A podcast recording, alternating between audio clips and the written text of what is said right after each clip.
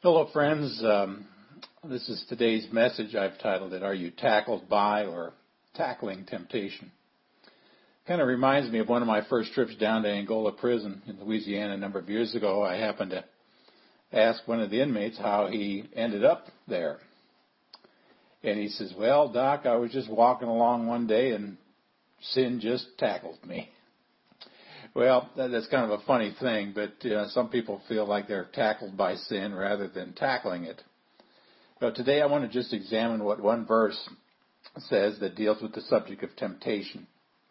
This single verse is so powerful that if you'll remember it during a time of temptation, and if you'll apply it during a time of temptation, it'll help you win the battle.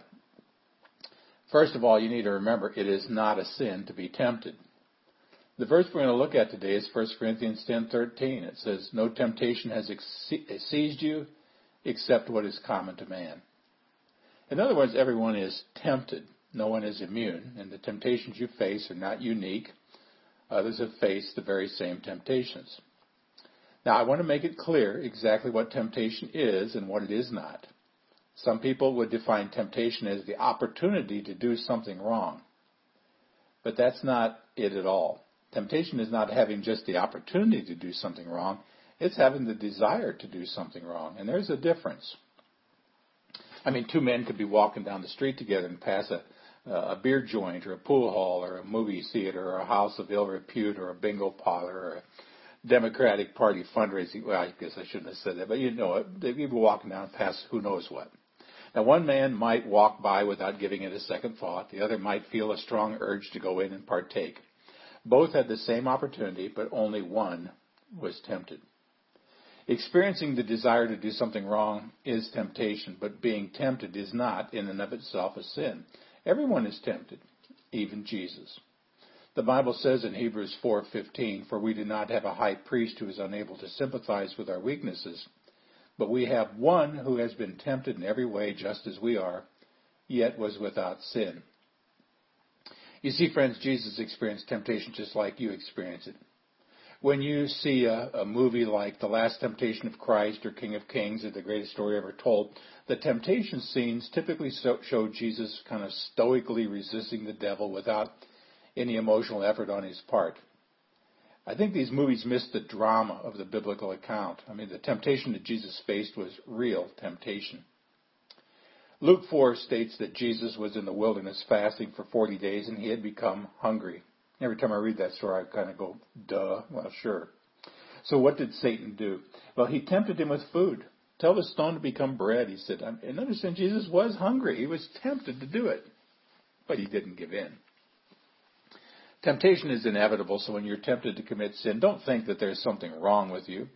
Being tempted does not indicate a flaw in your character, it just indicates you're human. Being tempted is not a sin, it's a fact of life. And way too many Christians lose the battle of temptation because they think there is something wrong with them for being tempted in the first place. But friends, that's not true. Just because you experience a desire to do something wrong doesn't mean that you're a bad person. It's not a sin to be tempted.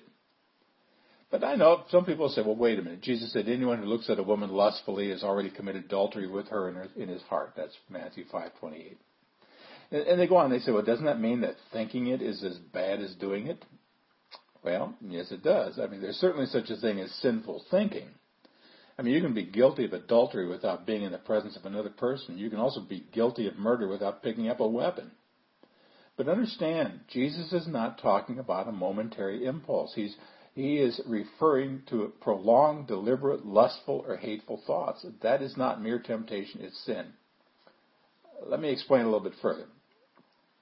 Let's say that you're at work and you find yourself tempted to say something cruel to your coworker. You really want to let him have it, but you don't. You bite your tongue, you reject the thought, you ignore the desire, you go on about your business. See, you didn't sin then. On the other hand, if you spend hours rehearsing in your mind all the things you would like to say to that person, you've crossed the line and are committing a sin with your thoughts. So what's the difference between a tempting thought and a sinful thought? I would say it's duration. How long is the thought in your mind before you reject it? I believe it was Martin Luther who said you cannot prevent birds from flying overhead. but you can prevent them from building a nest in your hair. See, remember, being tempted is not a sin. Everyone is tempted. When you're tempted, reject the thought as quickly as possible, and it will lose its power. Second, no sin is irresistible.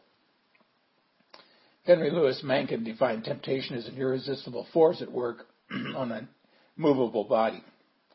Now, many people feel that way, but that's not the case. Temptation may be inevitable, but giving in to temptation isn't. I mean, how many times have you heard someone say, I just couldn't help myself, or it was more than I could bear, or I was pushed to the breaking point, or I reached the point of no return? Friends, I hate to say it, but those are all lies the devil feeds us. He tries to make us think that sin is inevitable, unavoidable, and irresistible, and that we have to cave in. But that's simply not true. Paul said in 1 Corinthians 10:13, God is faithful; he will not let you be tempted beyond what you can bear. The fact is, you are stronger than you realize, and God's grace is greater than we often give Him credit for. I mean, many people think that storms like hurricanes or the El Nino will inevitably destroy every building in their path. However, that's inaccurate. For example, the state of Florida has instituted strict building codes in high risk areas. Now, these codes often increase the cost of the building, and many people try to cut corners, but the fact is that more often than not, buildings that are built according to code can withstand the storm. After Hurricane Andrew, for example, hit Florida, one man whose house was the only one left standing in the neighborhood was asked why it didn't get destroyed without, uh, with all the others. He said, I can't speak for them. I can only speak for myself. I built this house according to code. I laid the foundation according to the specs. I built the supports like it said to. When it called for a certain type of nail or a certain type of lumber, I used it, and my, ha- my house is still standing. Isn't that a coincidence? But you know, in the same way, you don't have to fall every time a little storm of temptation comes your way. Through the power of God's grace, you can experience victory over that. You can actually tackle it.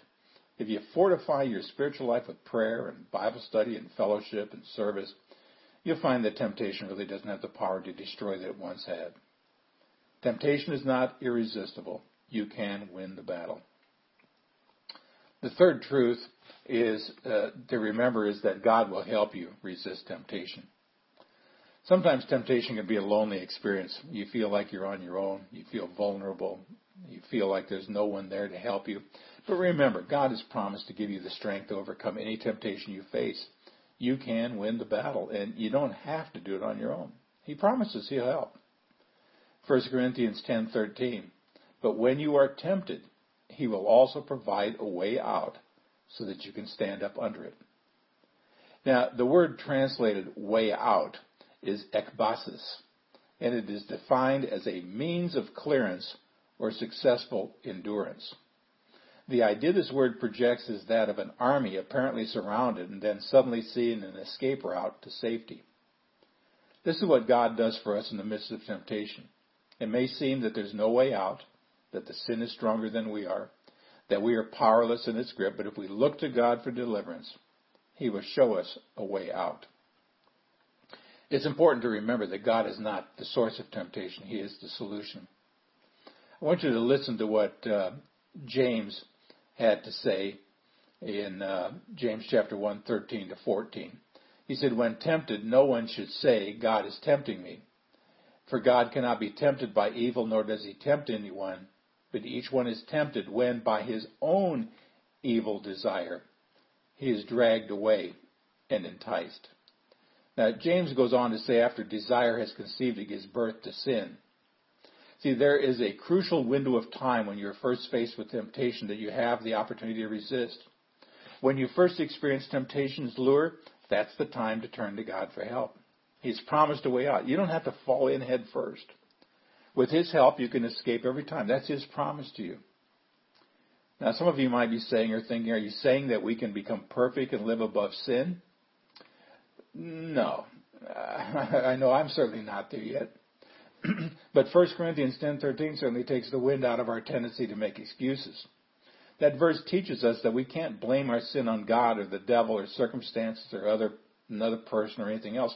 We are responsible for our own actions because God has promised always to provide a way of escape. Yes, temptation is a fact of life. it never goes away. Even after Jesus was tempted in the wilderness, the Bible said that Satan, Satan left him until an opportune time. So, friends, as long as your heart is beating, you will face temptation. But remember this you don't have to lose the battle. God will help you win, He'll provide a way out. So you can have victory over temptation. But what happens when you lose the battle? What then? Well, we can find one of the answers in 1 John chapter 2, 1 and 2. It reads as follows.